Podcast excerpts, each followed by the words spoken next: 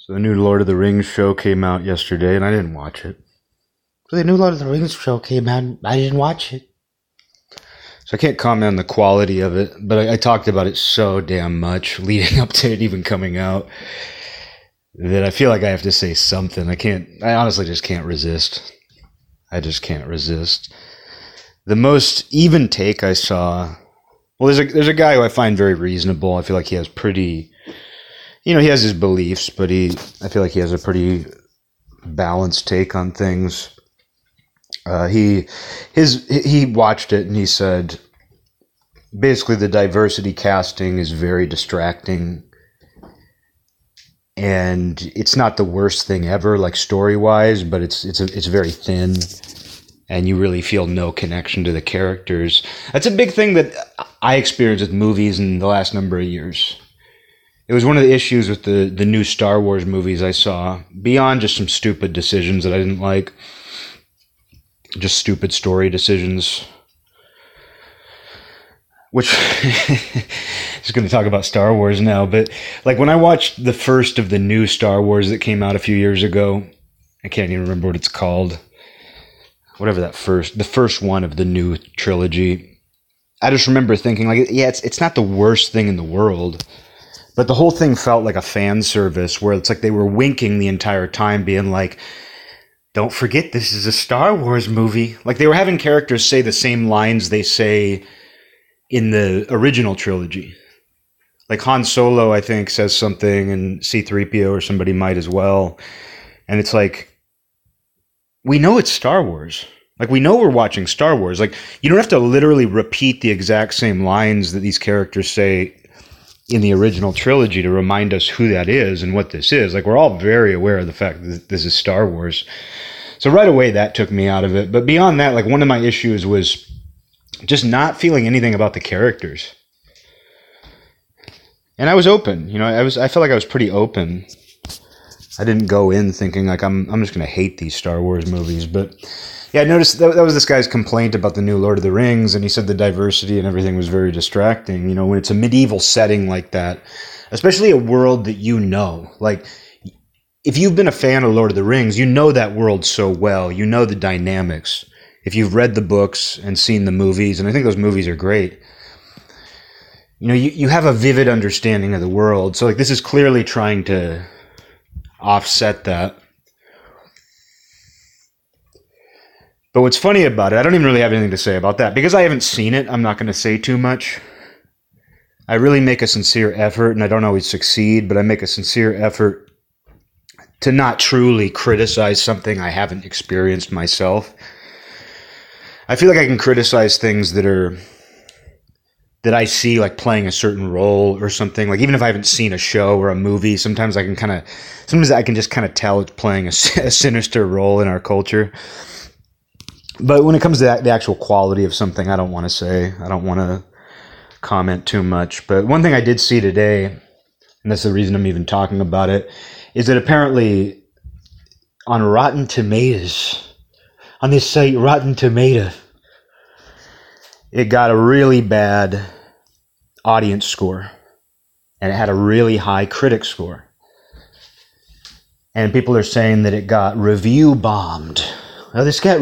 How come every time somebody comes up with a new catchphrase that has bombed in it, it it grates on me? Like when people say photo bombed, like it, that is the term. I'm not going to come up with a better term than photo bombed because that's the only way to explain what you're talking about. Like if you were to have a conversation with somebody and say like, "Oh yeah, the, we were taking a photo and this guy he like walked into the picture and he he like we didn't see him and he was behind us and he made a goofy face and someone would be like, "Oh, you mean photo bombed?" "Oh, you mean photo bombed?" So to avoid having to, it's what I've said about selfie and stuff. It's like the words are stupid. You know, words like selfie and photo bomb are really stupid, but if you're trying to be a real live human being having conversations with people, you just have to bite bite it. Bite what? I don't know. You just have to bite it and say, uh, I don't know what I'm thinking there. Is that a phrase? Is, is it a phrase to say, like, you just have to bite it? I guess grit your teeth. I'm thinking of gritting your teeth. You just have to grit your teeth and say, photobomb, selfie. oh, dude, this guy photobombed my selfie. I mean, it's the worst of the worst. Got a, a, a one-two punch right there. One-two punch right to your your ball sack right there. Like like being a man and like saying that out loud. Oh, I was taking a selfie and this guy photobombed it. I actually did photobomb a selfie. I was leaving a bar many years ago, and these two, probably like 21 year old girls, were like outside of a bar walking in front of me, and they were like trying to take this selfie. And I kind of walked a little faster so that I'd just like not appear right behind them like a creep, but just so I'd be in it. And they, I mean, they, they laughed or something. They didn't think it was bad, but I'm in someone's picture being a maniac somewhere. Um, I'd love to see their post. I'd love to see like where they posted it. And the caption's probably like, "Oh, we were leaving the bar and like this totally creepy guy photobombed us. He photobombed our selfie." We all got to be that guy at some point.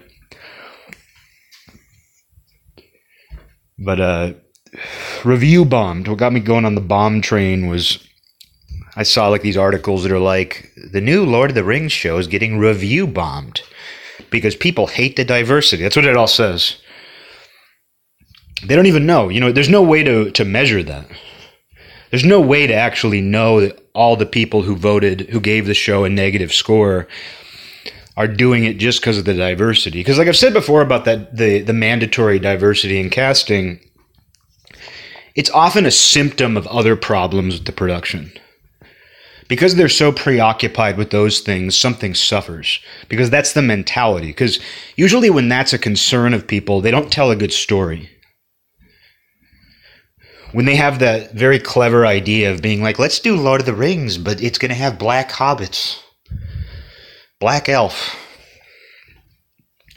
Usually, a lot of other things are going to suffer in that production. It's not that it suffers just because they decided to throw in like novelty black characters to get attention and send some signal. It's also that like everything sucks about it.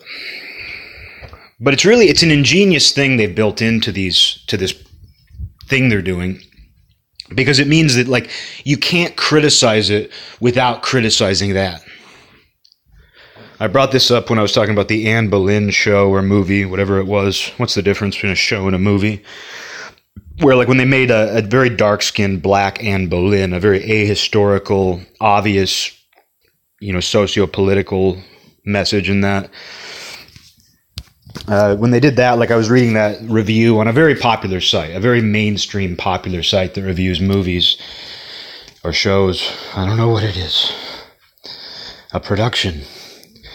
And how the girl reviewing it basically said it sucks. She's like, oh, this sucks. But great decision to cast her. She's the most noble Anne Boleyn ever. Because it's like you can't criticize that. Like even if you're criticizing this Anne Boleyn production with a black Anne Boleyn, you you have to make sure t- if you if you're part of this, you know, if you're part of if that's the status quo around you, you have to make it clear that you support the very noble, dignified black Anne Boleyn. You just don't like anything else. Because it's built in that if you don't like it, hey, we, we're not sure about you. I, I couldn't help but notice that you didn't seem to enjoy Black Anne Boleyn movie. You know, I'm, kind of wondering about you. You have to profess, like, oh, no, no, no. I love that casting decision. It's everything else that sucks. And so it's the same thing with this new Lord of the Rings, where it's like people don't like it. And while the diversity in casting, I mean, that does disrupt the world that we know, Tolkien's world that we know. That was a very deliberate decision to change his world. But you're not allowed to criticize that decision, even if that's just one symptom of the whole thing being lackluster. And what's funny about this this Rotten Tomato site is this came up before this discrepancy between the critic score, who's a very small, select group of people who work for that company, who work for Rotten Tomato. Rotten Tomato. Ron DeMeo. Ron DeMeo. But these people, they work, these, these professional critics, they work for, for Ron DeMeo. They work for Ron DeMeo, and uh, and they're they're very biased people. Not just because they're critics, but like their socio-political biases play a role. Like when Dave Chappelle's special came out a year or two ago, the critics gave it abysmally low scores. Abysmally low. Not just like I don't find this funny, like but the sort of scores you would give like a like a you know, an open mic night comedian if he did a special. Extremely low. And it's not like Dave Chappelle's some has been who's who's lost his ability either. You know, I'm not even a Dave Chappelle fan. Like he's a good example of what I've talked about on here where I don't have to find it personally funny to recognize the skill and the ability and the fact that he is funny. He's very funny. Even if a joke doesn't make me laugh, he's very good at what he does. You know, like when I say somebody's funny, it doesn't mean that that appeals to my taste. It's like music or anything. Like my ego doesn't have to be a part of, of assessing that. Like I don't have to say, oh, Dave Chappelle didn't make me laugh in his special, therefore he's not good at comedy. I'm not the fucking king. You know, where where if the jester doesn't make me laugh, he's not funny and needs to die. It's just okay, that's not for me completely. I mean, Dave Chappelle has made me laugh for sure, but I wouldn't say I'm a Dave Chappelle guy at all. But these critics, they gave it a, an abysmally low ranking, and they did that because he made some jokes that made them uncomfortable. You know, he's obviously gotten a lot of flack in recent years for, uh, you know, speaking out, not even speaking out, but just even making light of this gender bender craze that's been going on. He's he's the male J.K. Rowling. I hear they I hear they have a relationship. I hear that Dave Chappelle and J.K. Rowling have a relationship. I if they don't have one, like I'm gonna write a story. I'm gonna write fan fiction. I'm gonna write fan fiction where Dave Chappelle's and J.K. Rowling, J.K. Rowling, and Ron DeMeo, where, where they have a relationship. But uh, you know, he got a lot of flack for that from certain groups. And these reviewers on Rotten Tomato, you know, they they gave him a low score for that reason. There's no other reason to give somebody who's as good as Dave Chappelle, even if you think he's a has been, like even if you were to think Dave Chappelle's not as good as he once was, to give him an abysmally low score. I mean, I don't want to I don't want to be wrong, but I think it was something like ridiculously low. Like it wasn't like they gave him 50% even. I want to say it was something like I mean, I, am I'm almost remembering single digits. I'm almost remember I don't, I don't know if I'm exaggerating that, but it was low. And they clearly did it because they thought that he was making offensive jokes. And he offended their socio political clique. And in that case, the audience score was really high. And in that case, it's not like there's some extremist online group, you know, it's not like this is like 4chan or, or like some sort of Twitter mob who's going to vote Dave Chappelle's special up. Like, he's the kind of guy that, like, he's so fucking mainstream. Like, normal bros that I work with, normal people, you know, like, they, they love guys like that. And so, like Dave Chappelle getting a really high audience score and a really low critic score shows showed that the critics were completely fixated on a socio-political agenda, whereas like the average person, like even if some people like gave it a high score just to j- just for their own little statement, to be like, oh, so you're going to protest Dave Chappelle? Well, I'm going to give him five thumbs up. And even if some people did that, like there's a high chance that a Dave Chappelle comedy special is going to be really popular. So we saw like right there that the critics are untrustworthy.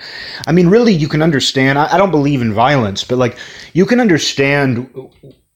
I don't know. The, the last few years, the last five or six years, and especially the last few, they've really shown us why when like when like a revolution takes place, they go after people like that. They go after the journalists and the critics and people you can really understand like why those people get rounded up when a revolution takes place. They're like, man, you're the people. Like there might have been politicians and these these very powerful figures who were behind all this, or doing the worst of the worst, but it's like it's these people who are just chirping all fucking day and pushing these agendas in every possible place. Like I've I talked a lot about the dictionary.com crossword puzzle, which I haven't done for about a month, but like how that's constantly infused with some of the new terminology and some of this progressive philosophy. And that's not me going crazy and seeing it everywhere. It truly does make its way into everything, even when it's totally unnecessary. So th- this Dave Chappelle thing proved that these critics are very biased. They're very socio-politically biased. And they'll give a guy who's obviously very skilled at what he does an abysmally low score just because he makes a joke that they don't like. So now we're seeing the opposite where this new Lord of the Rings show, the Lord of the Rings show, the Lord of the Rings show, is uh, getting very low audience scores. Not quite as bad as Dave Chappelle got from the critics, which is funny, but it's it was in like the thirty percent range. So an F. If we're going by the school grading system, thirty something percent is an F. But the critics gave it a very high score because these these, these same critics who would try to, you know, dump wastewater on Dave Chappelle for making one offensive joke that probably isn't even that offensive. But those same people, of course, they're going to praise a new show, a new Lord of the Rings that messes with what they perceive the status quo to be, which is like, I mean, I, I saw an article that said it was talking about the new Lord of the Rings. It talked about how it was I don't remember the exact phrasing, but it was something to the effect of, "Oh, this is, you know, fighting Tolkien's legacy of racism or something." Like, like the framing is that Lord of the Rings was racist for being inspired by people of fair European skin. And the framework of this is that anything that doesn't have that Burger King Kids Club casting in it is deliberately exclu- exclusionary. That that was done specifically to exclude certain people. And while I don't, I, I, honestly don't believe there were significant numbers of black people or minorities who were saying, gee, I really wish I could get into Lord of the Rings, but I just don't see myself on screen. People have been convinced to think that way, but I don't think very many people come to that thought organically. I think there's a lot of black people who either just liked it the way it was. Oh, hey, Lord of the Rings is a cool, you know, fantasy story inspired by Northern Europe. I don't need to see myself in that to appreciate that. You know, you don't have to put black characters in a history book to read about the Middle Ages either. And anybody who would think like, oh, I, I, I would have gotten into Lord of the Rings, but there were no black characters. I mean, anybody who genuinely feels that way and hasn't just been programmed to think that way by this movement, anybody who who uh, really genuinely believes that, that shows such an ethnic narcissism. To think that like you can only appreciate something if you see somebody with your skin color in it. Oh, I was going to get into that, but I can't because I don't see myself. I mean, I can watch a movie that's just aliens. Like, we don't watch movies that are about supernatural creatures and say, oh, I really wish I could get into this, but there's no humans in it. Who wants to watch oh, this movie about aliens? Uh, it excludes me because I'm a human. You don't think that way if a story's good, if it makes sense. And I would say Lord of the Rings, out of any story in modern history, it makes a lot of sense. He created a very self contained world with its own lore and logic and just the level of I mean that that's the the benchmark for all world building. That's the benchmark for all world building. It truly is though. So this unparalleled quality of world was built that people have loved, all kinds of people all over the world, and you felt left out because there were no dark skinned people or, or whatever it is you think. It's just that shows such a level of narcissism to me if you genuinely believe that. But I don't even believe there are many people who think that way. I think that's the message that's pushed.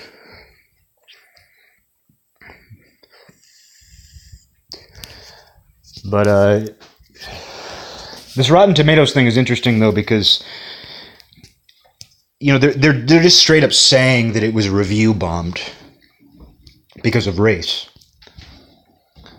Which, if it's fair to not like a Dave Chappelle special and give it a very low score because he makes a joke about transgender people, and that's the professional paid critics doing that, voting it down for that reason.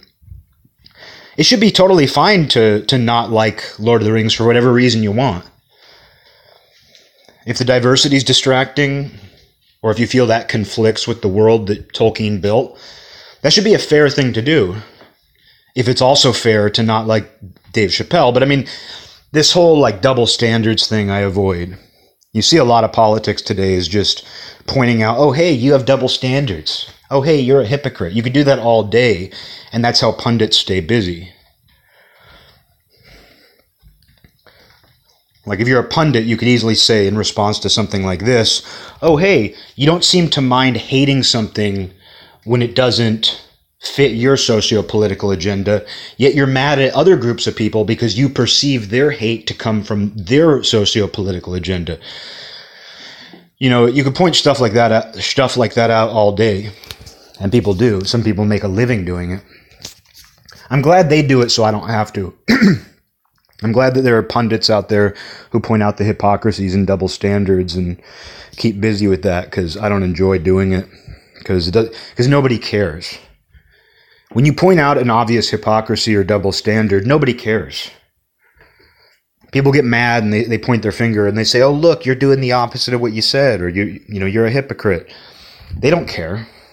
It makes no difference to them that they're hypocritical. They believe so strongly that they know what's right and wrong that they don't care if they're a hypocrite because they think everything they're doing is they think everything they're doing strengthens the cause they're fighting for.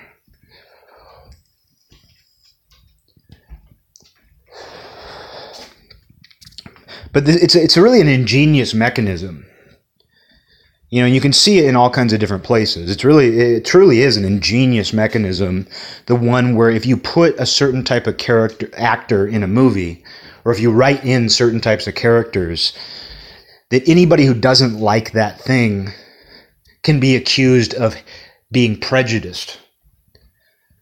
When you shoehorn in black characters, you can anybody who pushes back, you can say, "Oh, I guess you hate it because you're racist. I guess you hate it because you're racist. I bet you hate it because you're racist." That's my song. Such that voice has gotten so psychotic over the last couple of years I feel like it used to be at least a little more normal. Now it's like really breathy. Uh, but that, that's built in. Like you now have this out, and you can see it with like female characters and stuff as well. Like when they change the lead of a story to be a woman. Oh, so you don't like it because it's a woman, huh? Oh, you don't like the new Star Wars because it's a female lead. You know, you can easily accuse that. And you see it in politics as well. It's like when you make a big deal out of the fact that Kamala Harris is a dark skinned woman, and she's the first dark skinned woman to be vice president. When you make a big deal about how that's her identity and that's what she represents, now anybody who doesn't like that very unlikable woman can be accused, oh, you don't like her because she, she's a dark skinned woman. It's just built in. It's it's an ingenious mechanism. As as frustrating as it is, you can see where it's very effective. You you you frame a human being or a movie or whatever it is in those terms, and now anybody who doesn't like that thing for any number of reasons, you can now accuse them of being prejudiced, that it's their prejudice that's forcing them not to like things. And so you, you can see where these, even just a movie review site like Rotten Tomato, Rotten Tomato, Rotten Tomato, you can even see where something like that is, you know, a propaganda wing. And it's annoying to say that. I don't enjoy saying, oh, it's all propaganda. But you can see where it's true. It's like the people they hire to review their movies clearly have a uniform agenda when reviewing these things. And we and then what's interesting about this Lord of the Rings thing is the articles about it were were saying clearly there's clearly if the critics liked it, it must be good. But we're so far past those Siskel and Ebert fantasy years where there's actually these people out there who have the best taste and we can trust them. I mean, that's a, that's from a bygone era.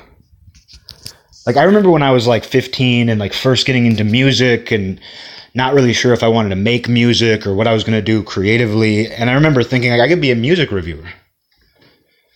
You know, some people have a, their dream is like I could work at a record store. Other people it's like I could review music because you see people are paid to do that. I would read magazines and I'm like people are paid just to review new albums and talk about music. I could do that. But it became very quick, like with the internet and everything, it became quick that was just gone. The idea that there could be like a Lester Bangs or someone like that with any authority.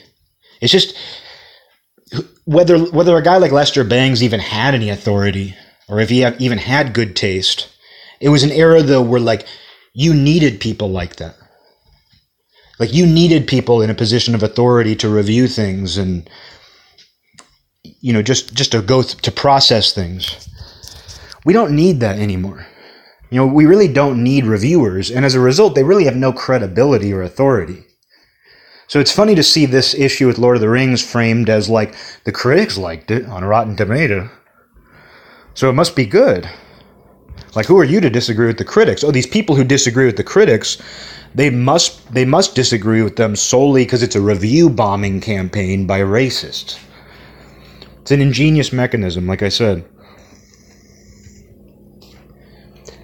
and some of the, the stuff that gets me thinking about my childhood because i mean some of this stuff was already going on when i was growing up like you did see token minority characters getting written into stories and things like that it wasn't over the top though and i feel like it was done fairly well and i've questioned whether this is just nostalgia whether i was like too young to, to care but i think i do think it was different like my absolute favorite movie when i was a little kid was robin hood prince of thieves and they wrote in this black Muslim character, a black Muslim.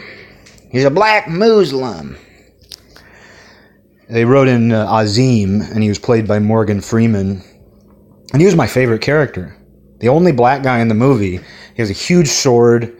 He's very religious and pious, and I just love. He's just a great character. He's like a wizard. But they obviously just like wrote in a random black guy to be in Robin Hood. But the, the thing is though, like when you watch that movie, they incorporated him very well. Like they, it's like Robin Hood starts out and he was like serving in war, and he, he's a war, uh, a prisoner of war in Jerusalem or the Middle East. And Azeem, played by Morgan Freeman, is another guy who's a prisoner of war, and they escape together. And Robin Hood, Robin Hood saves his life so Azeem has a life debt to him and comes to him with England, and he gets people don't trust him. Some people, I think, there's one point where people try to attack him because he's a black Muslim. But they do that well. Like it's not over the top. There's just like a couple little things, like some of these English villagers, like they're like, "Oh, the painted man." They call him the painted man. Oh, it's the painted man.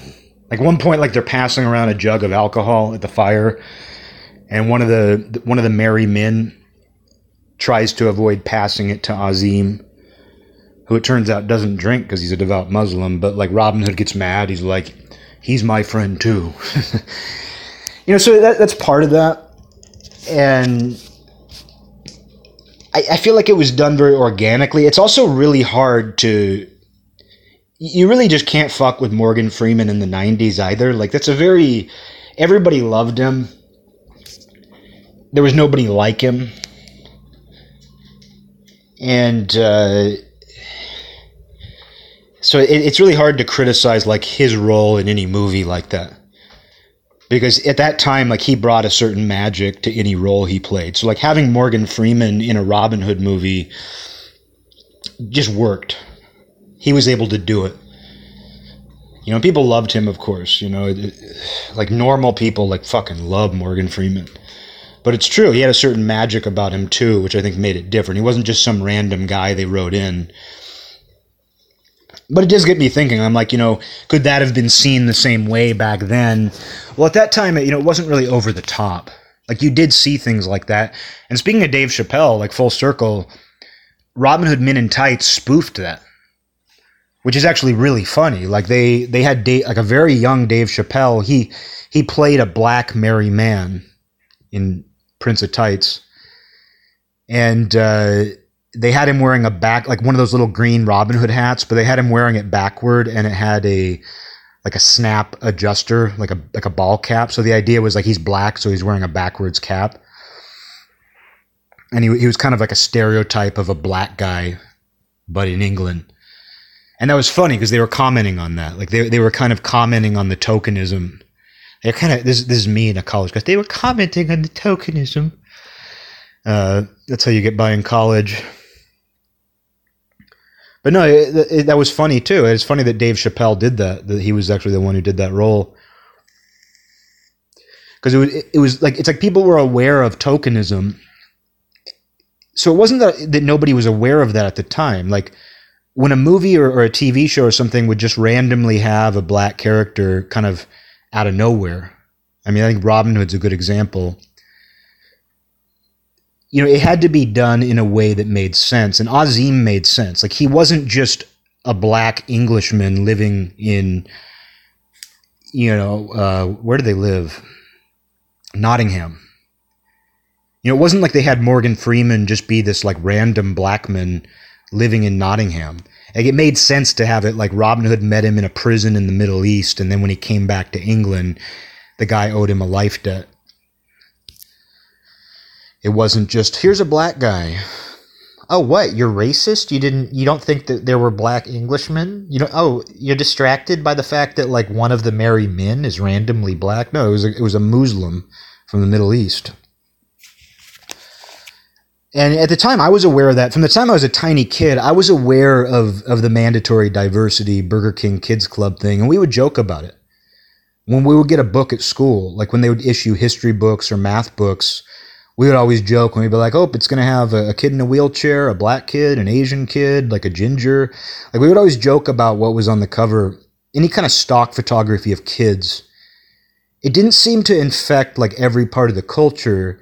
It was more like really generic educational stuff would have a kid of every race hanging out at a playground on the cover but you didn't like it, it was it didn't it made sense in that context because it's like yeah i get it. These are school books that will be used throughout the entire country.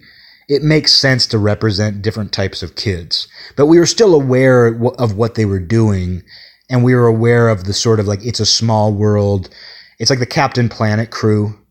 There was that cartoon captain planet where all the kids are of a different race and they put their rings together and create captain planet. That was a really weird show if they had Captain Planet today, he'd be talking about global warming because it was about environmentalism and stuff. I liked it. I like Captain Planet. But there was a lot of that stuff, and you were aware of it when you saw it. Like my friends and I would joke about it. We'd be like, oh, yep, they got one kid of every type. All you need is the kid in the wheelchair, and you're set. But then it kind of grew from there. And interestingly, it coincided with black culture becoming really dominant among white youth like during an era when young people were listening to more rap and R&B, watching black movies, really into all these different black actors and comedians and things. Like thinking about where I grew up, it was a lot of the culture that people were consuming was black and not crossover, not like black people being shoehorned into other things. It was just straight up like we like kids were like we want black stuff but stuff that's like a, a part, a product of black culture, not a random black person getting snuck into another story or anything like that. But it, it's interesting that as that was happening, as white youth were just starting to get obsessed with even taking on the language and identities of black people, they were just obsessed with black culture. And it dominated my teenage years, like the people I knew, my school, and everything. It's still dominant. Some of the only music you hear getting blasted out of cars is rap. And, but it's interesting that that coincide that coincided with this increase in like, well, we need to have black people represented so they're not left out. We need to have this group represented. Meanwhile, people are becoming more open to entertainment from people of other cultures, but yet this this sort of propaganda machine got churning. You know, the wheels of this machine got got turning faster and faster, and there's no brakes on that. You know, we've learned there's no brakes on it. Like, you, you can't stop with the black Anne Boleyn you can't stop with black hobbits. You know, basically, like, you know, we, we really, I, I don't even know if we can stop once we have a black Gandalf played by a CGI George Floyd. Like, I don't even know if that would be enough to stop and say, I think we've gone, I think we've, we've explored this enough. And oddly enough, too, it's created more resentment you know, it has created a lot more resentment in people. And not prejudiced people, just people who feel like everything sucks, I think is where a lot of the resentment comes from. It's like you're doing this with everything. You're you're doing this with literally everything and it's making everything suck.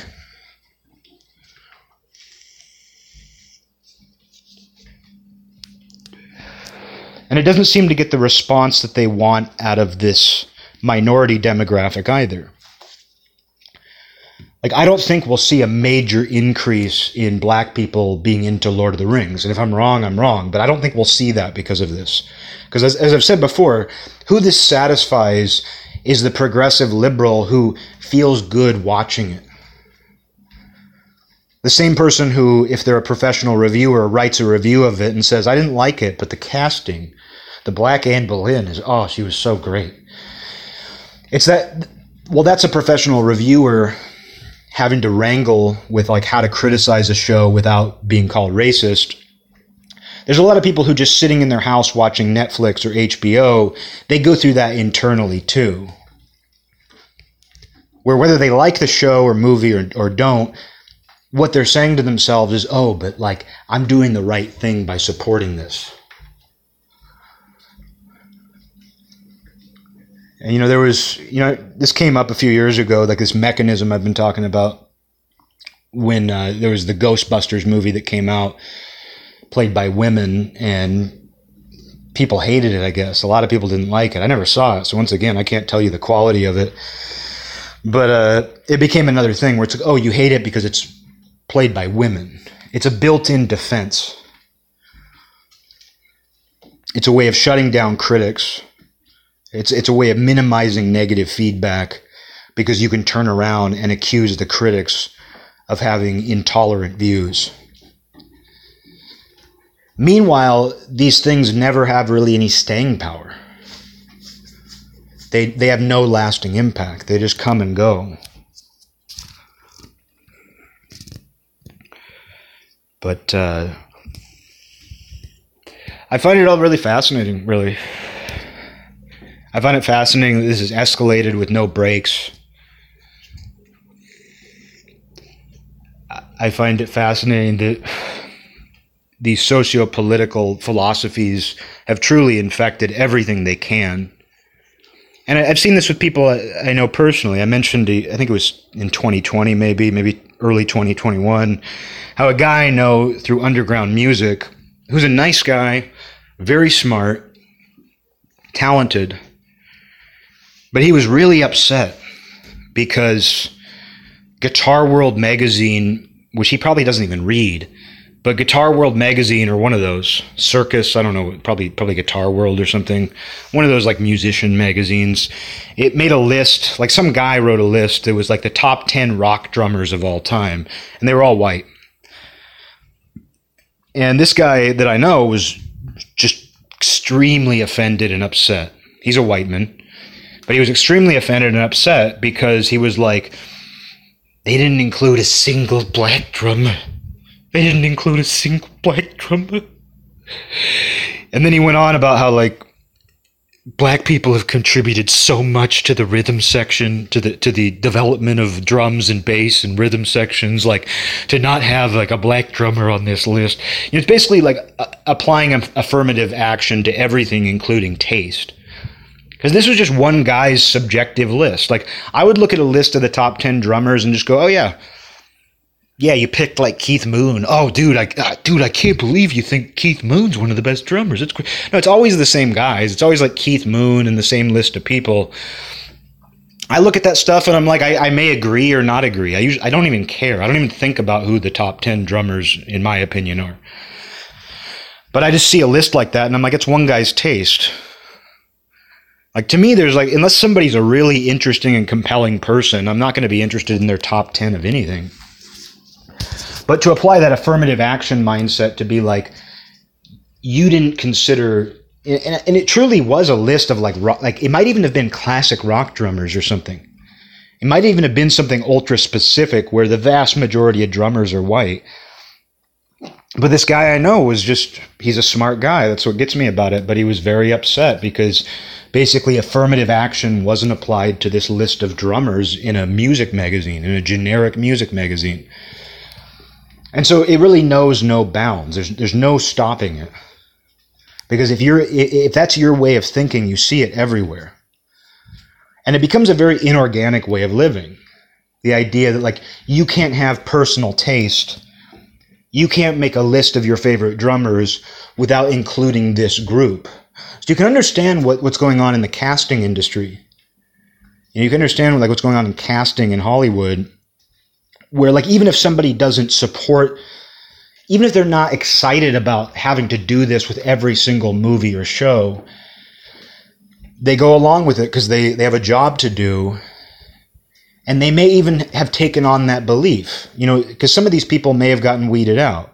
You know we know that like over 10 years ago there was a somebody involved in casting the Hobbit movies when they were making those who got fired because they just openly said they were looking for like a fair-skinned elf.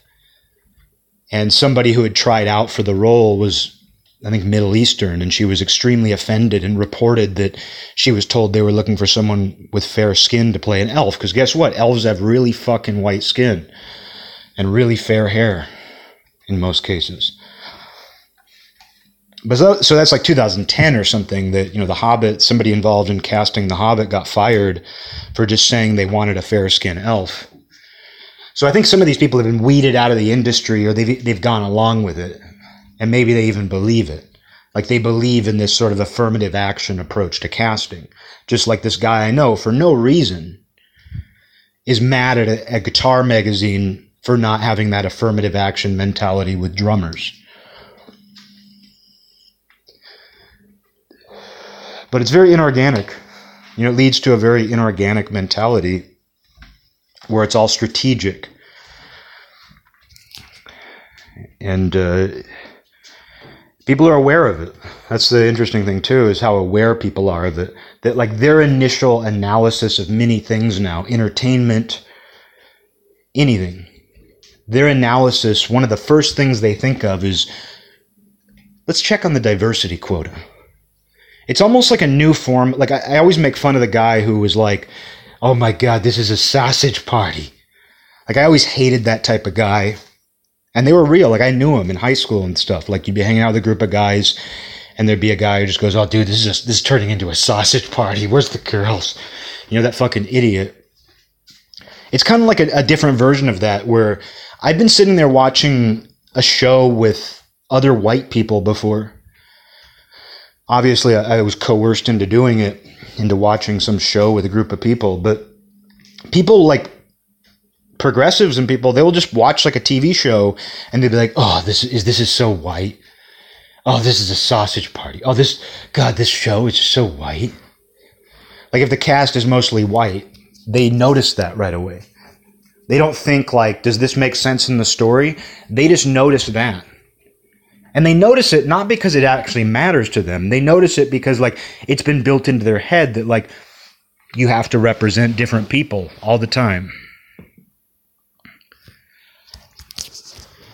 So it's it's like to me it's like the same like making that sort of comment, like watching something and being like, "Oh, it's all white people."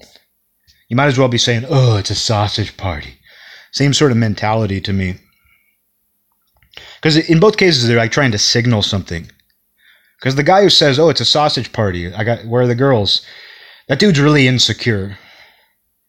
He a guy like that, he's experienced some he's experiencing like gay panic or something where he thinks that hanging out with a group of six guys without women there is gay. And he's over analyzing like he's not he's not in the moment. He's not enjoying spending time with friends. He's thinking about how it comes across. And it's weird when someone lets everybody know that. It's really weird when a person who's just hanging out with a group of people lets everybody know that his brain is somewhere else. He's thinking about dicks. And it's scaring him that he's that there's no women there. Kind of the same thing with this thing where like when people see that oh this this is mostly white people.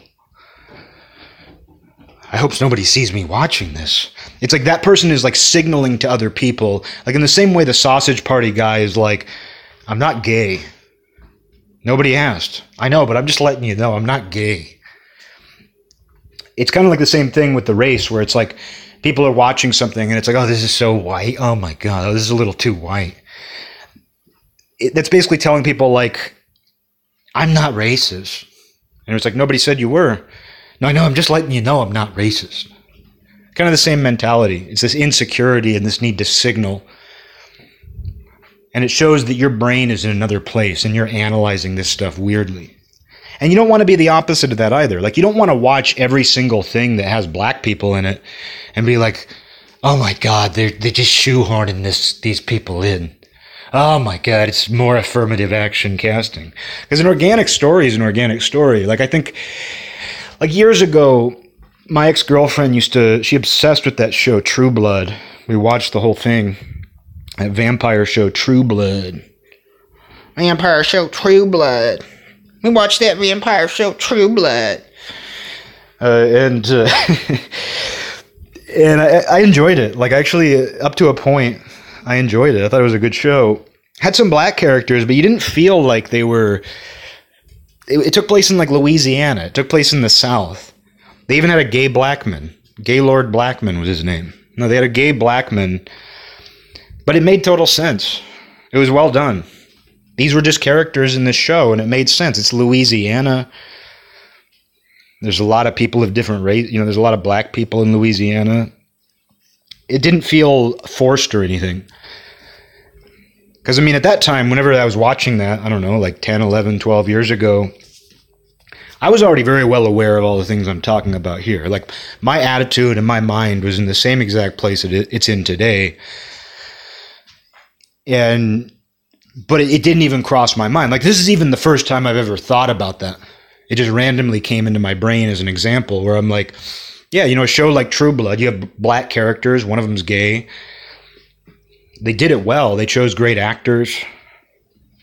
It didn't feel unnecessary. I don't know what the books are like. I don't know if these characters are in the books or what, but it really didn't feel forced or anything. But that just shows you, like, even having to say that shows you how this whole thing has been framed. Where, like, if you criticize Black Lord of the Rings, Black Lord of the Rings, as if the whole thing's black, uh, but but if you if you criticize Lord of the Rings having black characters, or anything like that, anytime that it feels forced or by design, you then have to like you have to clarify that you're not prejudiced and then you have to say, but I like True Blood, and that had black characters. Like you almost have to, have to come up with some counter example of like a time that you liked uh, a story with black characters. It forces you to do that. Meanwhile, none of this would even be on your brain if you grew up when I grew up. Like you didn't, like you just didn't think of it. It didn't feel unnecessary. And usually it played on it in a funny and intelligent way. Like Die Hard uh, with a Vengeance, the third Die Hard movie where it's like a buddy movie, sort of, with uh, you know Bruce Willis and Samuel L. Jackson. Which it's really a shame he overexposed himself because he was good when he did things selectively. Like he was in a lot of stuff already. You know, he was in a lot of different movies, but he went through a streak there in the 90s where he was really fucking good. And then he just started doing anything and everything really overexposed himself because in small doses, Samuel L. Jackson's fucking great. Like even in Goodfellas, where he plays a very small role, he's not he's not in that mode yet where he's playing Samuel. Jackson in every movie.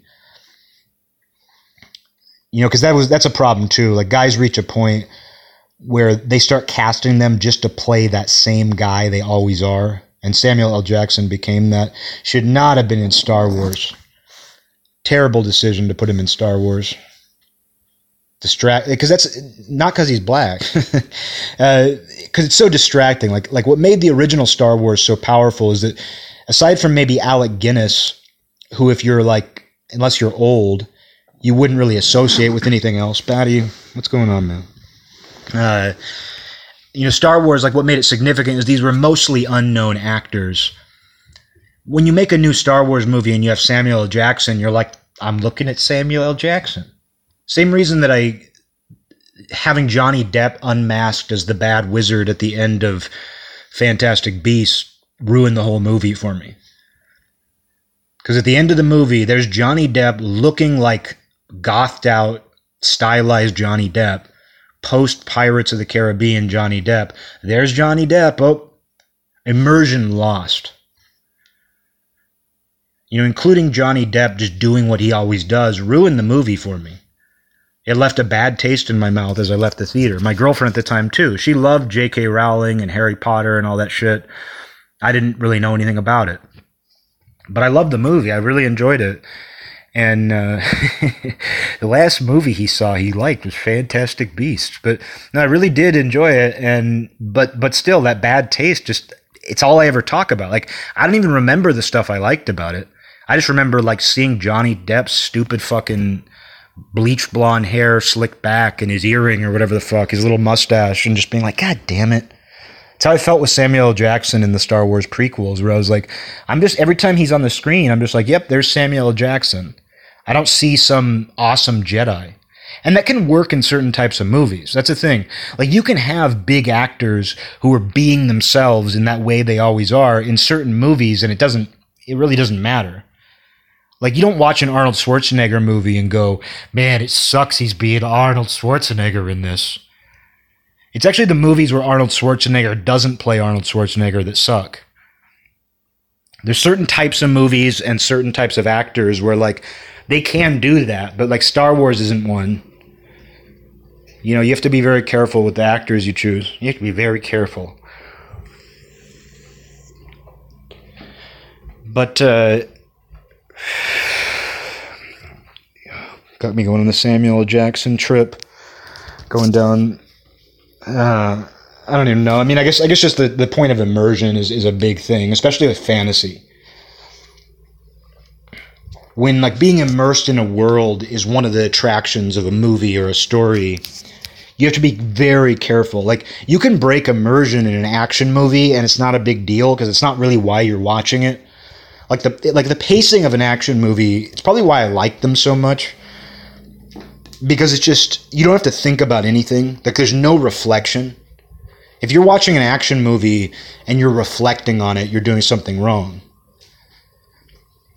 Because you, you just watch it and it's like like the pacing and everything. Like no time is wasted.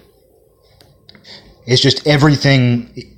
You know, everything everything is just structured perfectly to like keep you interested without having to think like I've never gotten into movies where there's like long drawn out scenes of people sitting at a dinner table not talking or something. I get that people like that. I just can't really I'm a meathead when it comes to movies. So like like an action movie though, like you can have like Samuel L. Jackson calling someone a motherfucker. And you know and for that matter, like I consider Quentin Tarantino movies action movies. Some of them probably are. I haven't seen the newer ones from the last like 15 years, but a lot of this, the Quentin Tarantino movies to me are basically action movies. Like even if they're not an act, quote unquote action movie, he has that sort of mindset. He, he sort of makes his movies that way. And that's why a guy like Samuel Jackson can just be Samuel Jackson. Um, but it's like when you have a long drawn out like meeting of the Jedi Council and Samuel Jackson is one of the Jedi masters, you're just like, fuck, like I can't even I can't even pretend this is a real Jedi Council meeting. I can't even pretend this is a real Jedi Council meeting.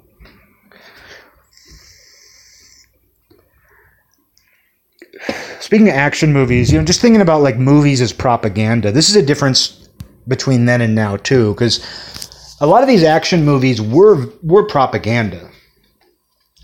Like let's just use Red Dawn as a good example. The movie Red Dawn is about kids in I think a boarding school, and there's a commie invasion from Russia. These Russian, I don't remember if they're terrorists or if they're from the Russian military. I'm, I just don't remember but either way, it's it's a movie about like these red-blooded American boys, patriots, fighting the commies. It's like during the it's like it came out around the end of the Cold War, and it's it's blatant propaganda. Like Red Dawn is blatant propaganda. It's anti-communist propaganda. It's very patriotic. A lot of action movies were that way. A lot of action movies were very pro-America, pro-military, violent I consider that propaganda. I mean, I think it, it glor like a lot of action movies glorified the American military.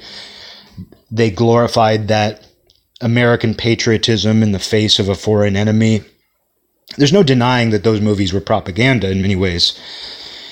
I knew it at the time, is what's funny. Like as a kid, I, I was aware of that, but it didn't matter to me. Because, like I said, the way those movies are structured, like there's no time for reflection, even. It's just like beat, beat, beat, beat. There's no spacing between the beats. And I, you would hear that. Like, you'd hear criticism. Like, my sister was kind of a hippie, and her boyfriend and her friends were hippies.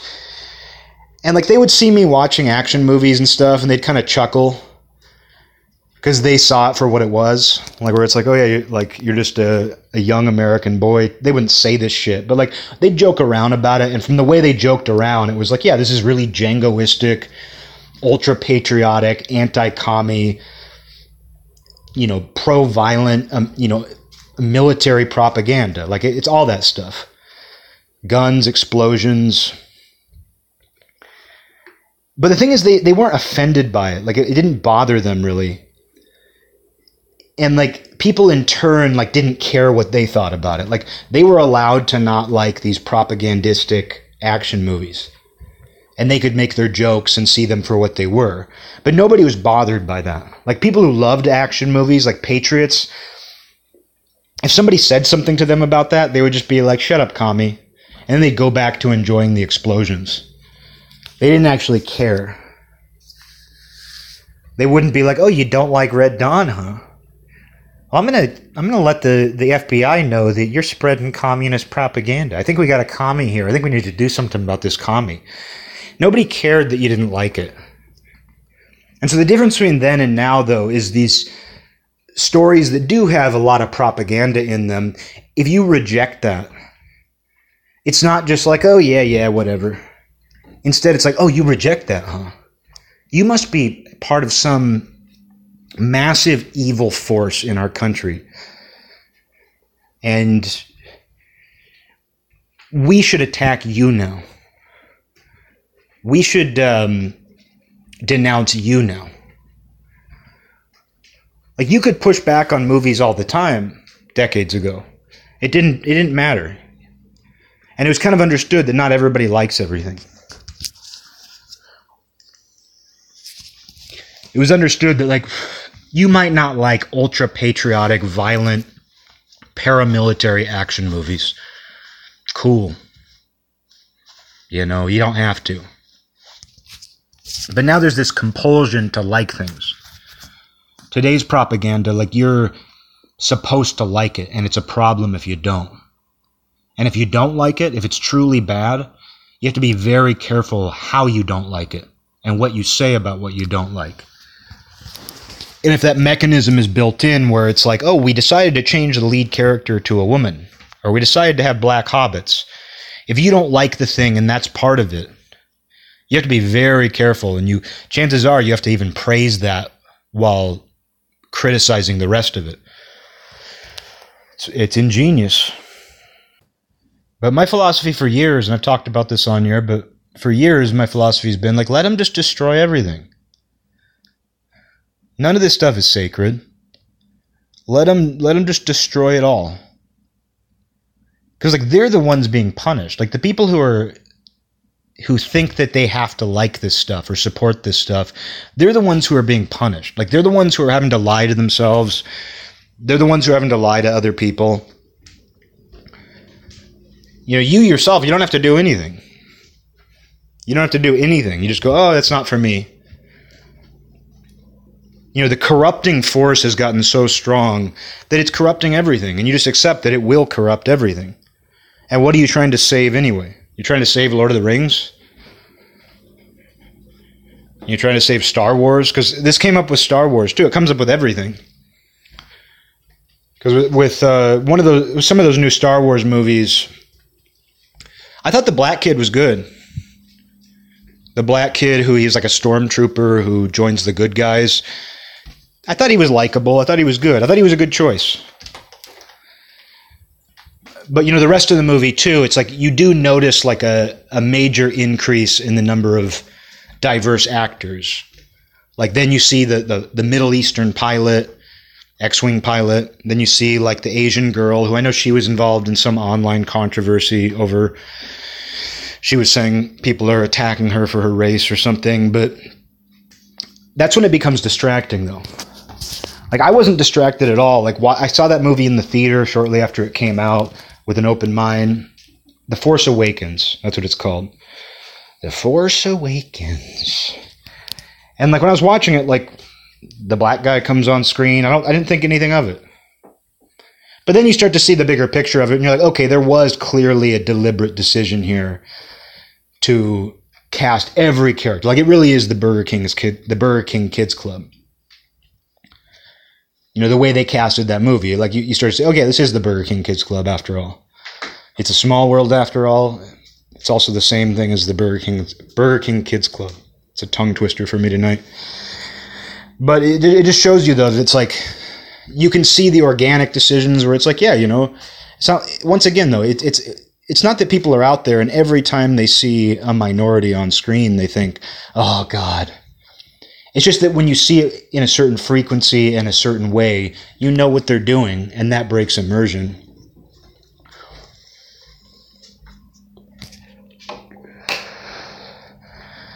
But uh, I was talking about something I liked.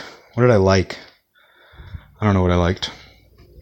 It's hard to remember. There's so few things these days, but I should really remember what I actually like. I guess what got me thinking about Star Wars is just like letting them destroy everything.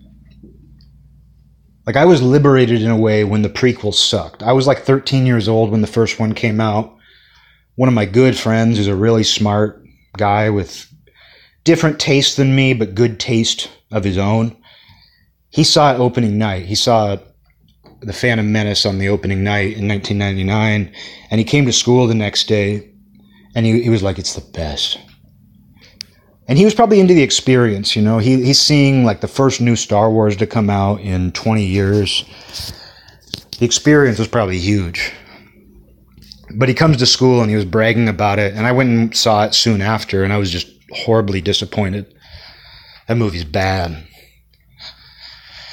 But and then I, I saw the next couple prequels. They just got worse. It seemed like. But it was it was liberating in a way because I like I didn't think about it at the time, but like many years later, I look back and I'm like, you know, I was so obsessed with Star Wars when I was in elementary school, like basically up until I was 13. I was so obsessed with Star Wars. I watched the original trilogy so many times. I had these books that told you the name of like every alien species and home planet and stuff. Like I memorized like all this data.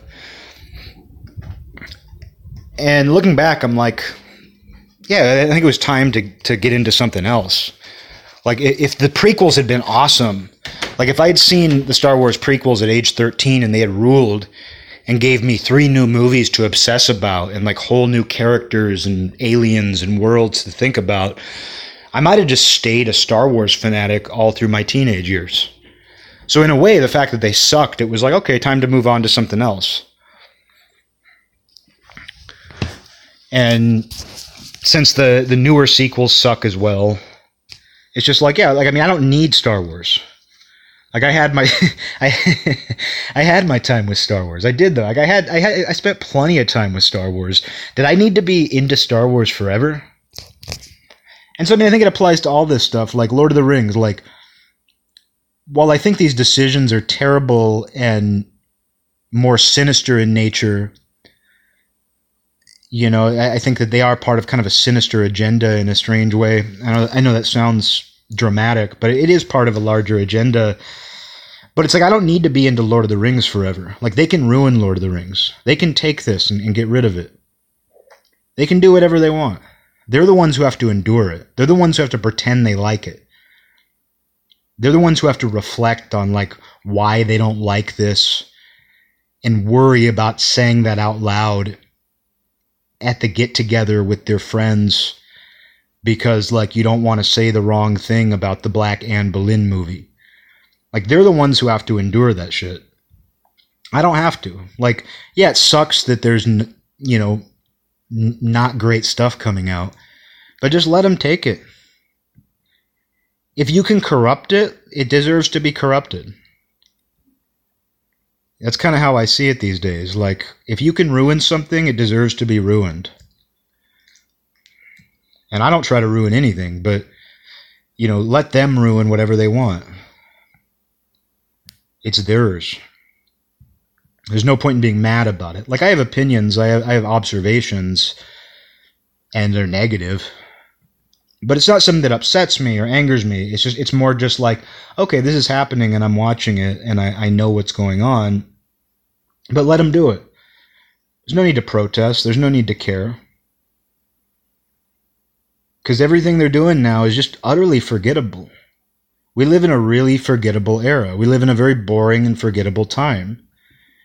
And I, I, I hate being bored. Like, I'm not a very bored person.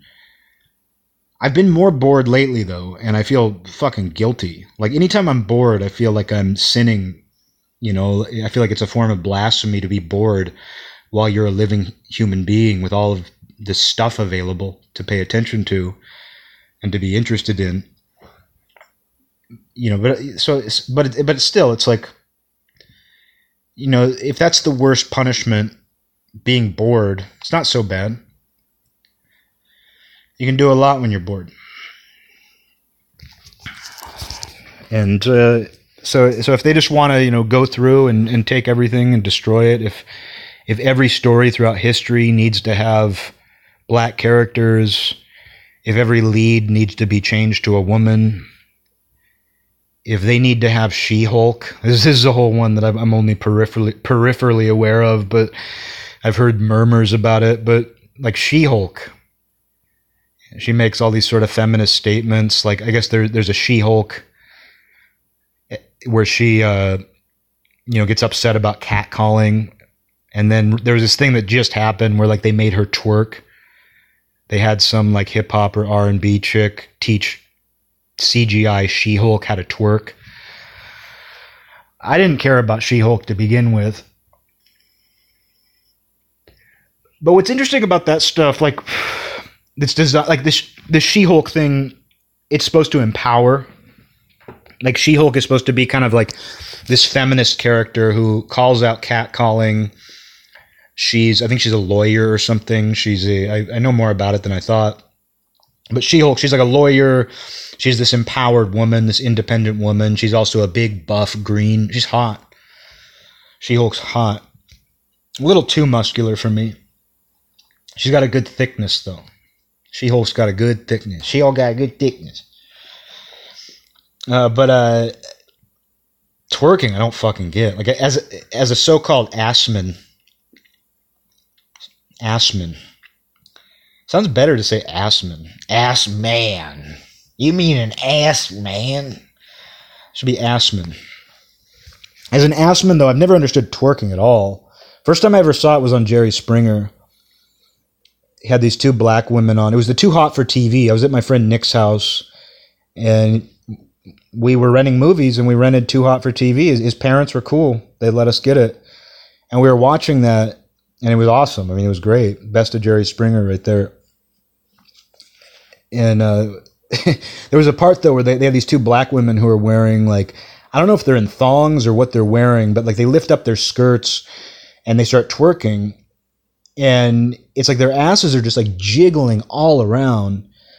And it was not erotic whatsoever to me Like even though I'm like a, a young boy and it's not like I, I get to see that kind of thing all the time, it was not erotic at all. It was really strange to see like these like because I like women with bigger asses, quite big, always have. But it's not attractive to me to dance like that. You know, it's not attractive to the shake it. Shaking in general is not erotic to me. I don't know when shaking became erotic. Like even boobs and stuff, even boobs, even boobs. Not erotic to see them like bounce and shake. Cleavage. I mean, I like cleavage more than I like the boobs themselves. A woman with like the perfect cut shirt and the perfect boobs. Boo, boo. uh, you know, that's way more erotic to me than even just like bare breasts. But like twerking, you know, it's like a woman just like lifting up her skirt. This is just turning into like some some erotic fiction from me. But like a woman lifting up her skirt is attractive to me. But then like shaking, the shaking and the the jiggling and all that, not attractive at all. It's, it just never made sense to me. And you see, like I, I get that that's like a black thing. I get that that's something that is is like listen to music at the party, twerk. I get that's like a like a big black thing. But as someone who like when I do look at smut, I, I do seek out white women with a good shape. But the number of them who are twerking now is just it's way too much. There's I have to wade through it. Like if I'm being lecherous, I have to actually wade through video clips of girls just twerking and I'm like just if you just stood there perfect. What's with this shaking? What's with this? What's with this? But they had She-Hulk twerk. And uh, I guess to me, that's no different than like Hillary Clinton dabbing. When they had Hillary Clinton do the dab pose. It's the same thing. It's like these these stupid little publicity stunts that are supposed to make this thing culturally relevant. But one thing people have observed with like the female characters is there's often less of an arc. Like the story arc of female leads in a lot of stories today they're not usually embarrassing messes at the beginning. Like they they usually have it all figured out right away. The star the new Star Wars movies are a good example because I thought that girl was a good choice. I thought the the main girl, Rey or Ren, whatever her name is in the new Star Wars, I, thought she was a good choice actress wise. I'm I, I had no problem with them making like a female Jedi the lead in these. I didn't think it was a bad creative decision at all, like to have a female lead, like, and the girl they chose I thought was good. What made it unimpressive is that she is already basically a Jedi master. Like, if you watch the original Star Wars, Luke is fucking, you know, he's embarrassing. He's a teenage dork. And as he, as he tries to learn the Force, it's just like baby steps. And it really takes until the third movie that Luke is an impressive Jedi. With the new Star Wars, it's like this this girl character. There's very little arc like that. Like she's cool and good right away. She's a badass right away. Like it takes three movies for Luke to be even remotely badass. But Rey or Ren, I mean, I get confused. It's like Kylo Ren and Rey, I think is is the names. Kylo Ren and Rey. I think her name is Rey. But Rey, like, she doesn't. She goes from like sixty miles an hour to to eighty, whereas Luke goes from like ten miles an hour to eighty. And it, yeah, it's something you see in some of these um, these new these stories where it's like they're emphasizing the female lead is it's like they're afraid to make her weak because they think people will be upset and they probably will. I mean to be fair the reason they do that is because people probably will read into it the wrong way like if they made rey really embarrassing and helpless at the beginning of those new star wars they probably would have these very loud vocal critics being like, "Oh, so you just you think women are just helpless, huh?" Oh, so you, you think women you, you that she she's not she's she can't do it until she meets Master Luke. She needs a man's help, huh? You know, people would be upset about that. So it makes sense why, like, when they cast these female characters, but you you don't feel any investment. And what makes you invest in a character like Luke Skywalker is it's like this guy's pathetic. He's whiny. And it makes it that much more dramatic and impressive in Return of the Jedi when he shows up looking like a badass. When he shows up in all black and a hood. When he go, he basically goes, you know, Luke basically pulled a Columbine as far as I'm concerned. He shows up at Jabba's palace and he kills everybody. He's wearing all black. Doesn't doesn't really work. He was saving his friends. If you watch Return of the Jedi, and uh, I had to get a Columbine reference, and I've moved on from Columbine though. I've moved on from Columbine in the last 24 hours. Star Wars is kind of like Columbine because. But, uh. I don't know. It's just, it's something you can observe. And this is all very strategic. Because they're terrified of offending the wrong person when they make these things. It's the same sort of mentality where if you're making a list of your top 10 favorite rock drummers, you're going to be like, oh, well, I got to include at least two black drummers because of the influence that African Americans had on the rhythm section in rock music. I can't possibly leave out any black people. It's all very contrived and manufactured. And what's interesting about this too is just experiencing this at the ground level where it really doesn't need to be. Like I remember this with noise music of all things. You know, I used to be very involved in noise, industrial noise, ambient. I was very involved in that for a little while. And you'd see some of the same attitudes many years ago. Like I still remember somebody booked a show and there was somebody who was upset. They were like, "Oh, so there's no women on this show?" Oh, so it's just another noise show with a bunch of white straight males. It's like maybe consider that noise music appeals more to white straight males. You just consider that like maybe certain things appeal more to a certain type of person. I used to see this in heavy metal as well. There'd always be those I mean, I don't think there's anything worse than a progressive metal fan. Not not the genre progressive metal. uh, I don't think there's anything worse than like a, a, a politically progressive metal fan, because metal's so averse to all that stuff.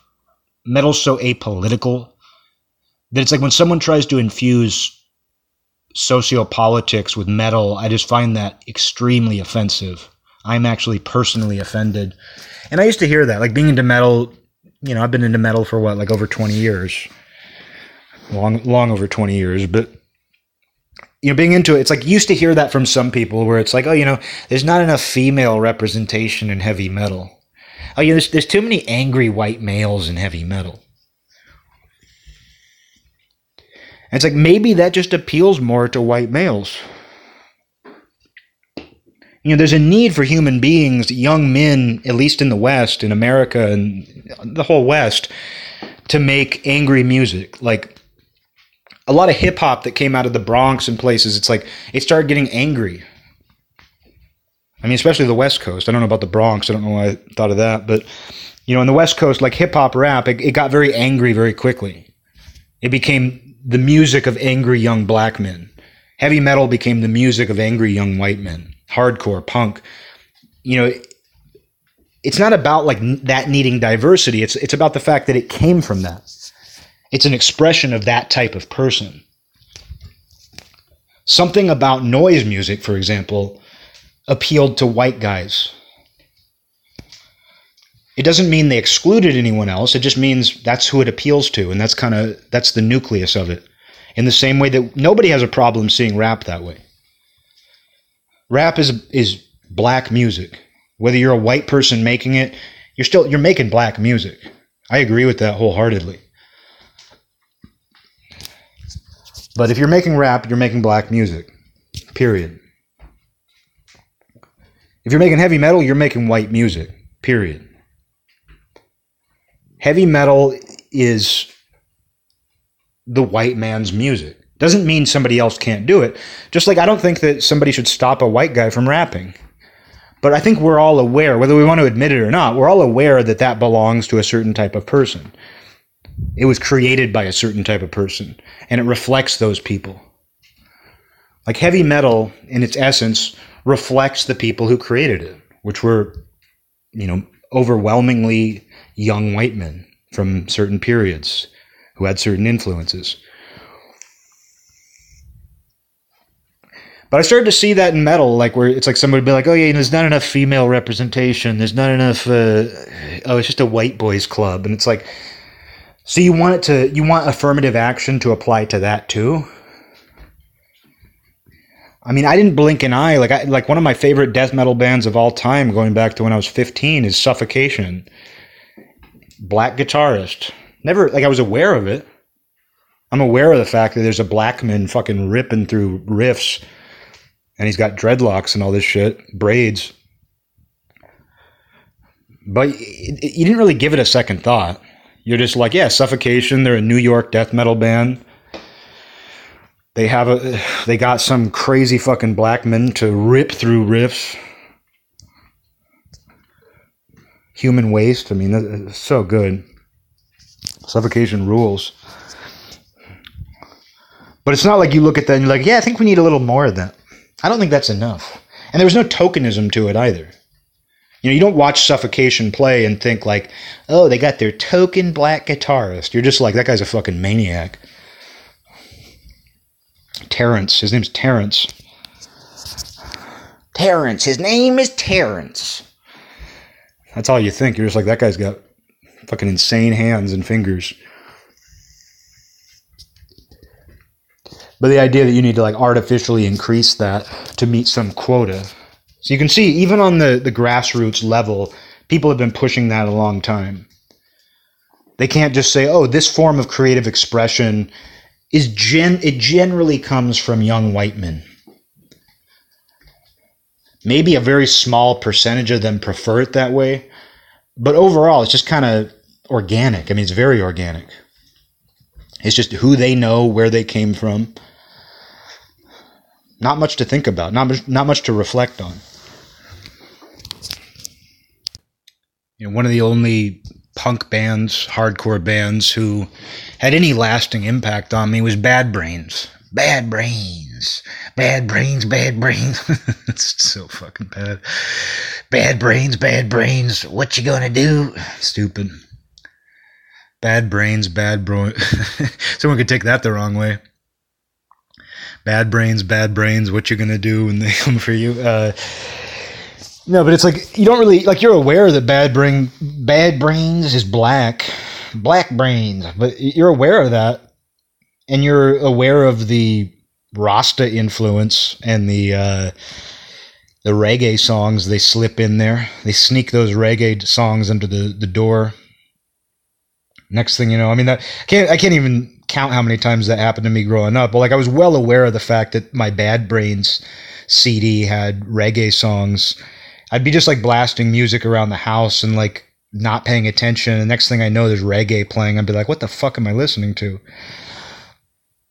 But again, it's, it's like there's it's not really t- there's no tokenism to it. It never felt like I, I never knew. I knew tons of suburban punk kids. I was you know a suburban punk kid for a, a very short while before I moved on to greener pastures but there was never like you were aware of the fact that they were black and that was kind of cool because it was different like i think it's cool that this group of black dudes were playing like really fast. Like their riffs are way better than that's the thing that gets me about bad brains is like their riffs are way better than any of their peers.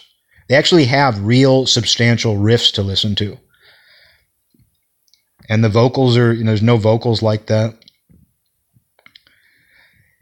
And I, I, did think it was cool that like these these four random black dudes started a punk band and we're doing something just completely unique and, and musically interesting I was aware of like them being black and everything, but it, it wasn't like a there was no tokenism to it where it's like, oh, I'm glad I have my black punk CD to go along with my white ones.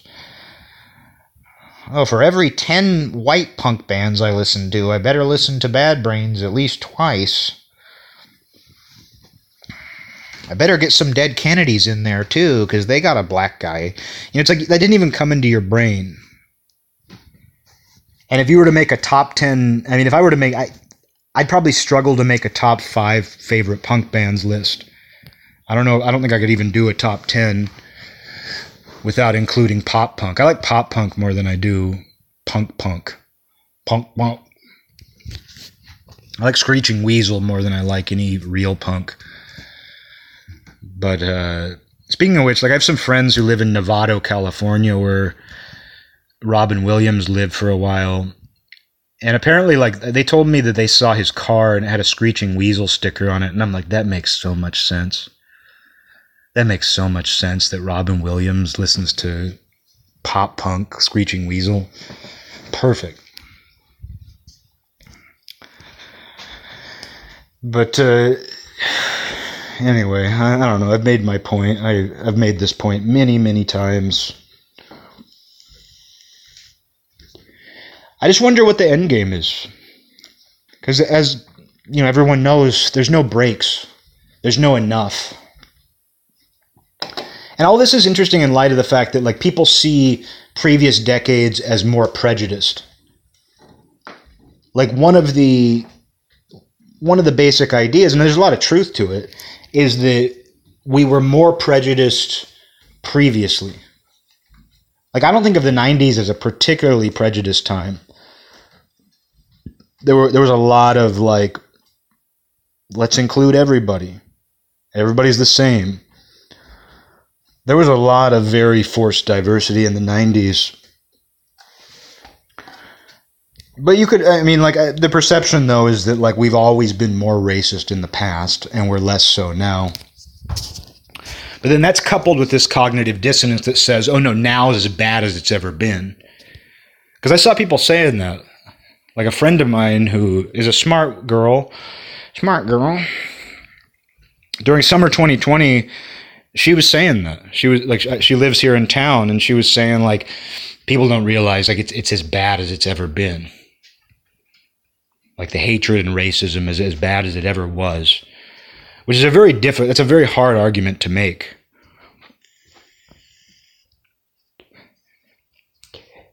And uh,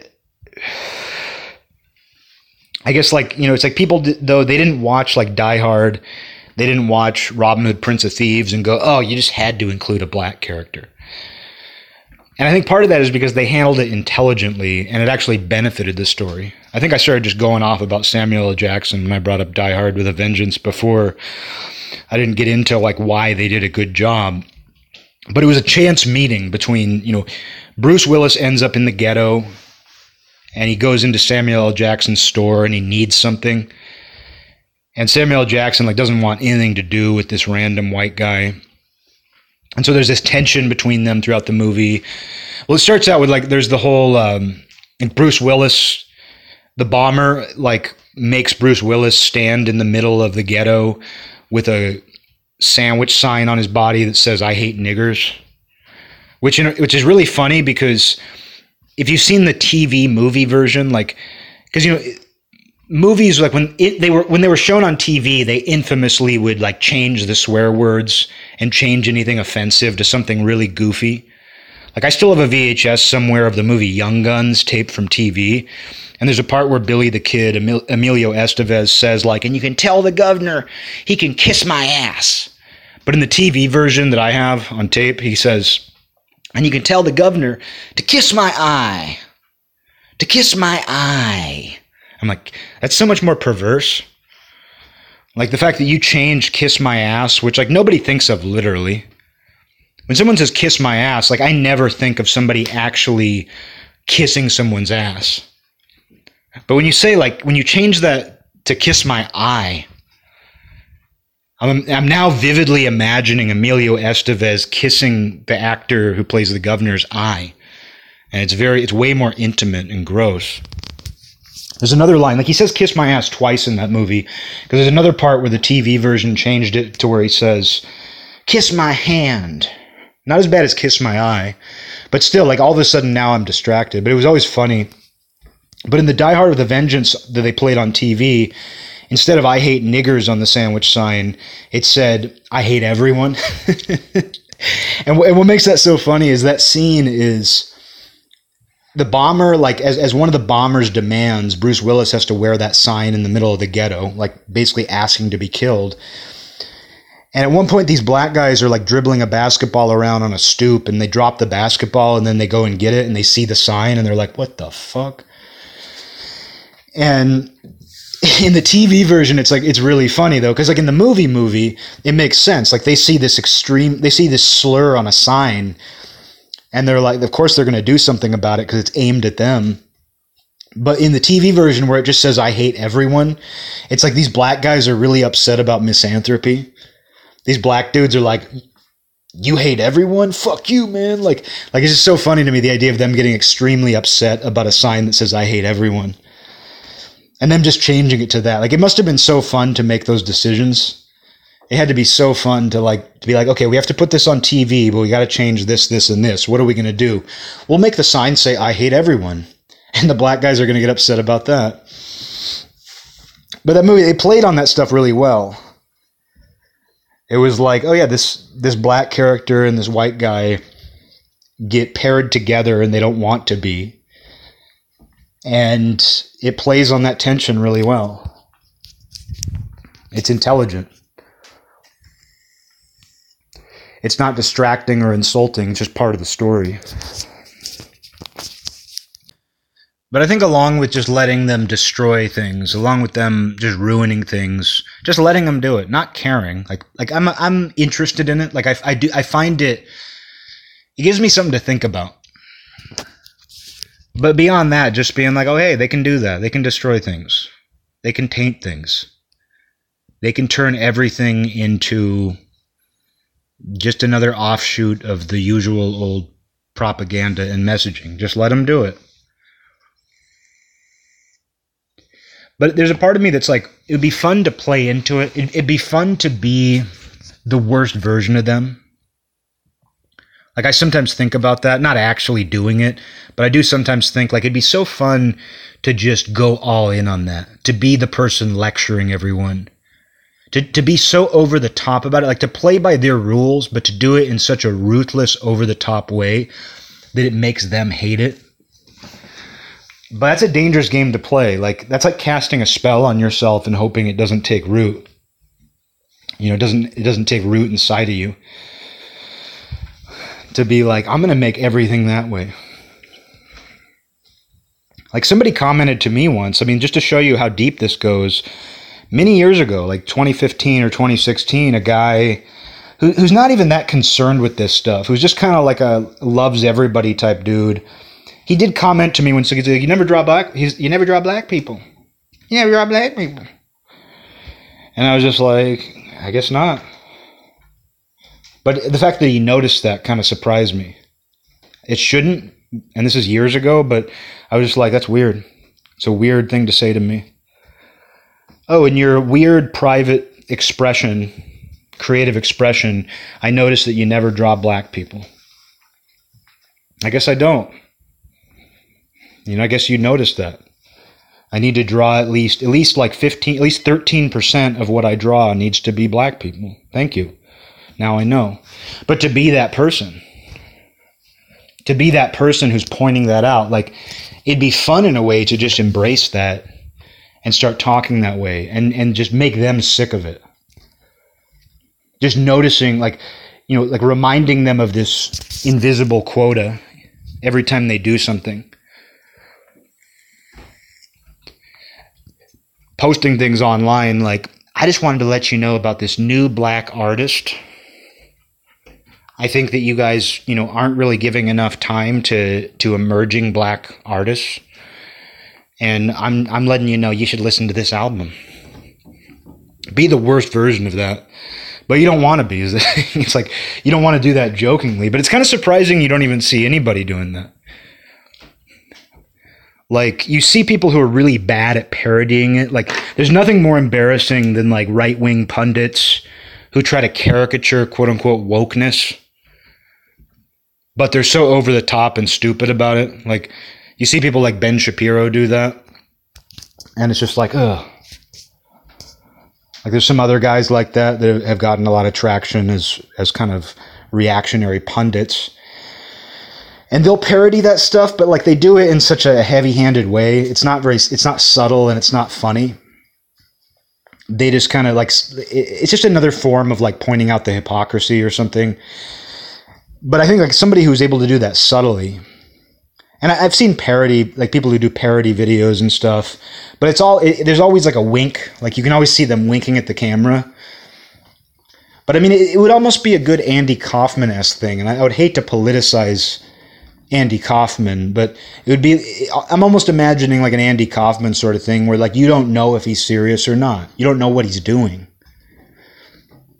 That could be an effective way to tackle this stuff. You don't want to actually do it but to like to deal with this stuff in a in a way that's over the top but also subtle where you basically take somebody else's rules and hammer them back down their own throat. But then you're playing that game. And the, the best thing seems to be just not to engage it. To be aware of it but not to engage it. And you know so much tempts us to engage though.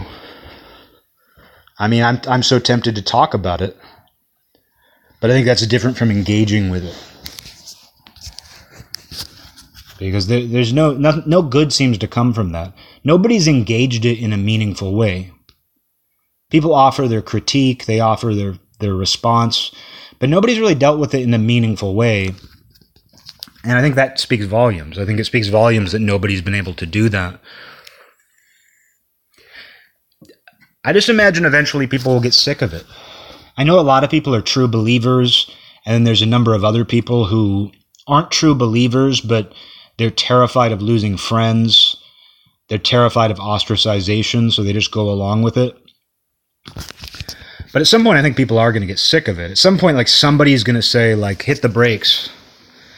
And then somebody else is going to say, thank you.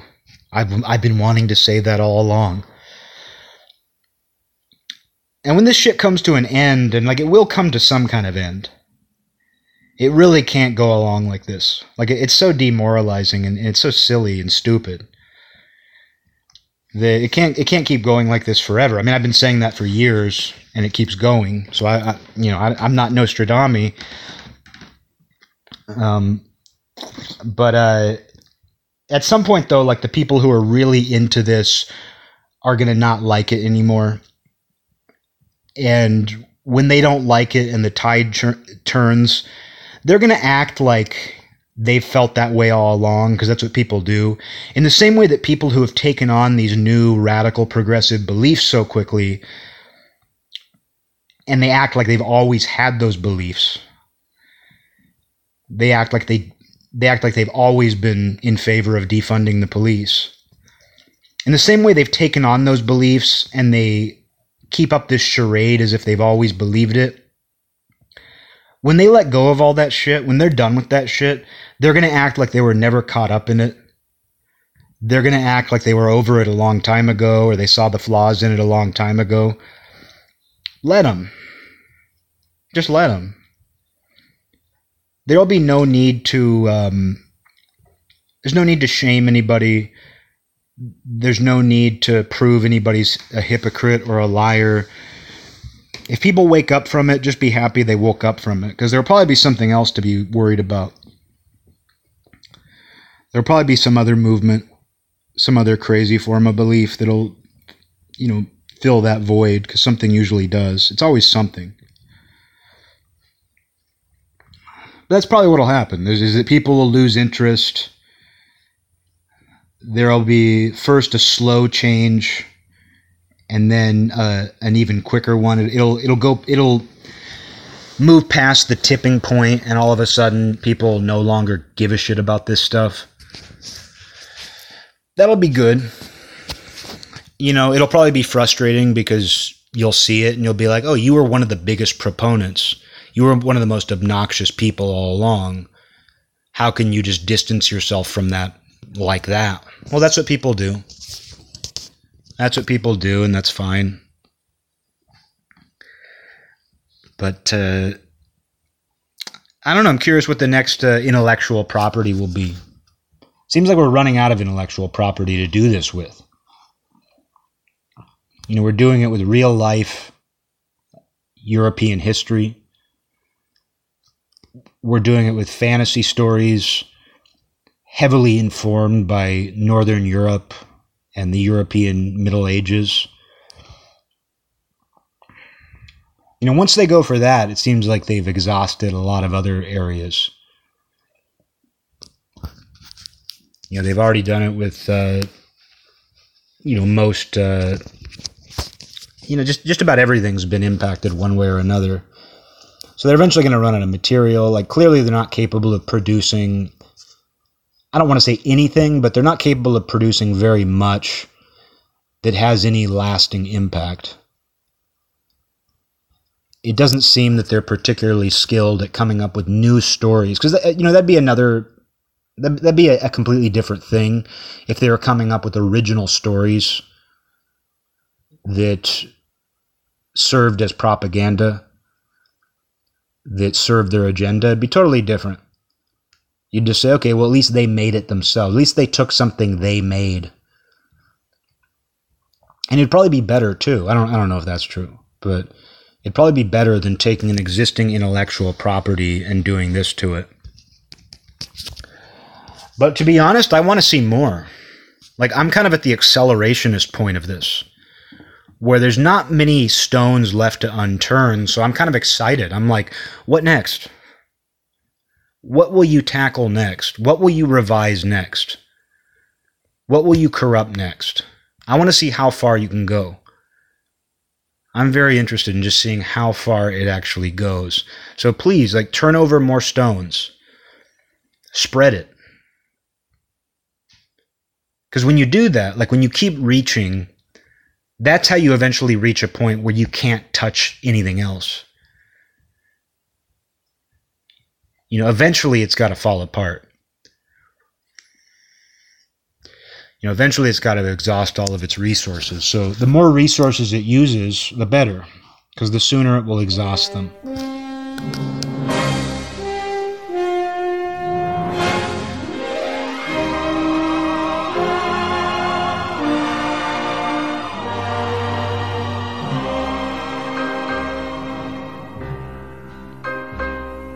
This land is mine. God gave this land to me. This brave, this golden land to me.